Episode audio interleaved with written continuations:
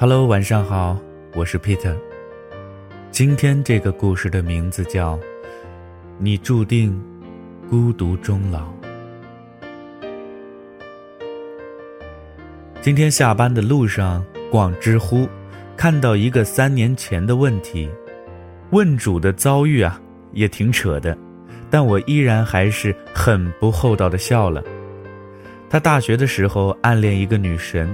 但是大学时期说过的话不超过十句，终于在若干年之后又遇到了女神，不仅和女神搭上话，还帮她照顾了一个礼拜的猫。后来发现女神呐正好单身，两个人呢就开始约会了。虽然题主自觉自己还是有那么一点点配不上女神，内心又有一点小自卑，不过约会交往啊都很顺利。有一次约完会，两个人呢都感觉很好，马上要上床了。结果男主问女主啊：“呃，要不要采取安全措施啊？”题主自己都说这句话根本就是多余的，他应该什么都不说，直接去拿，或者用一句陈述句。不过这根本不算什么，因为题主的下一句话说的是：“嗯，还是用吧。”刚过了艾滋病日，呵 呵他觉得自己开了个玩笑，但是说完自己就愣了，女神也愣了。看到这里，我也愣了，这不是暗示女神有病吗？或者说，怕女神有病？这场约会的结果可想而知。女神说想起来自己还有点事儿，然后穿好衣服就走了。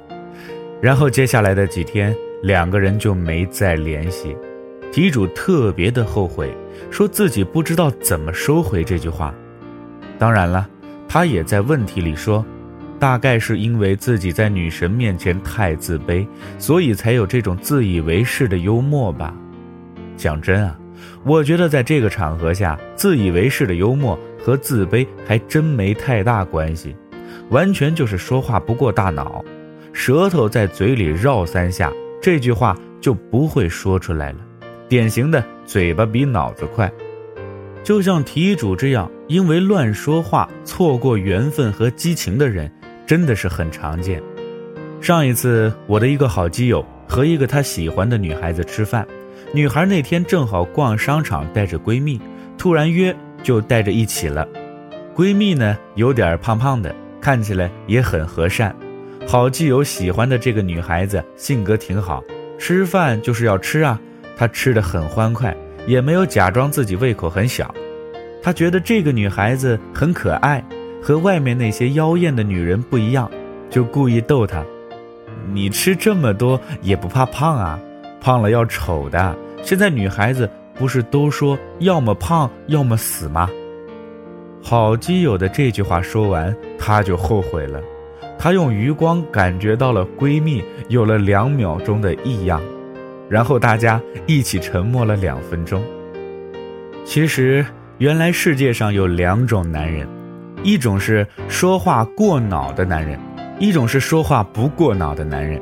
但是第二种男人已经濒临灭绝了，因为没有人肯嫁给他。有人开脱说，其实就是情商低，怎么办？情商低好像是天生的，应该没办法。讲真啊，不要把这个过错推脱给情商，情商是很冤枉的。什么是情商低啊？情商低是你说完一些话，做完一些事，你自己都不觉得哪里有错。就是放到古代，你说皇上今天怎么有点丑，然后都要被砍头了，也不知道自己到底何罪之有。就像谢耳朵那样，情商就是万年坑，怎么填也填不满。但是大部分人说错话，只是因为就是不肯过脑，说完的下一秒就知道自己说错了，但是挽救已经来不及了。当然了，不光男同胞，女孩子也是，不光谈恋爱有这样的问题，生活工作上也是，很多话张嘴就来。在我短短的二十多年生涯里啊，也有无数次想咬舌的时刻，比如有时候舍友买了新衣服，大家都说好看，我也跟着说好看，但是偏偏还要加一句：“哎，看起来挺便宜的。”比如同事工作做得特别好，大家都说他能干，我也说着他厉害，但是偏偏还会跟一句：“不过本来就挺好做的，是吧？”所以呀，很多人在别人那里变坏，也是从他不过脑子的说话说的太多开始的。因为可能你的初衷就像那个题主小哥，是为了缓解气氛；可能是像我的好朋友，是为了夸那个可爱的女生；也可能是像我，是想说舍友的眼光好，想说那点工作对能力高的同事本来就 so easy。但是在别人眼里，这就变成了傲气、嫉妒、狂妄、自大、不懂事。原来我觉得说话做事要真诚，要坦率。如果一句话还要在脑子里掂量两秒钟，那做人真的是很累。我和好多人呢都探讨过这个问题，说难道要做林志玲那样滴水不漏？做不到。况且林志玲被好多人说成虚伪呢，不被很多人喜欢。我也不想那么虚伪，但是越长大。越知道这种姐姐的好啊，因为和她相处能让你觉得舒服。很多女孩子觉得就是看不惯林志玲，说实话，有一点同性相斥的因素在里面。如果把林志玲换成同样说话玲珑的黄渤，你就觉得，哎，真的呢。看过那么多青岛贵妇应对各种场合的例子，黄渤果然从来都不会让人尴尬。后来，我又对虚伪有了重新且正确的定义。怕什么虚伪？虚伪是说假话，说奉承的话，说违心的话。而我们只不过是要少说一些不过脑子的话，以免自己让别人难堪，也防止自己被人误解。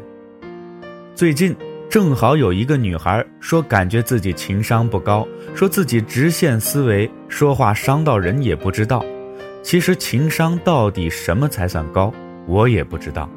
我只知道，不管是在生活里被朋友疏远、被同事孤立，或者能力没问题但就是升不了职，再或者性格棒、能力强、钱多活好、长得帅，但依然单身，你在世界上遇到的所有孤独，有一部分都可以和说话有点关系。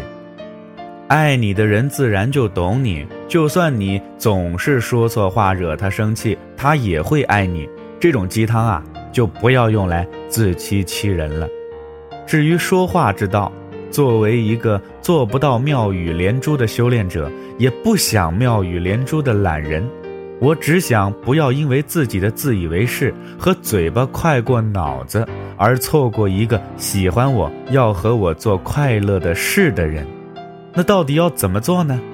也就是在逞口舌之快之前，舌头在嘴巴里绕三下。如果做不到，那也只有等因为自己经历了太多次祸从口出、情因言断的事情之后，才能乖乖明白。实在不知道说什么的时候，就别说；不知当讲不当讲的话，就别讲。说太多，不如舒服甚至尴尬的沉默。反正我不想孤注生。那么今天的故事呢，就先说到这儿了。我是 Peter，咱们明天再见了。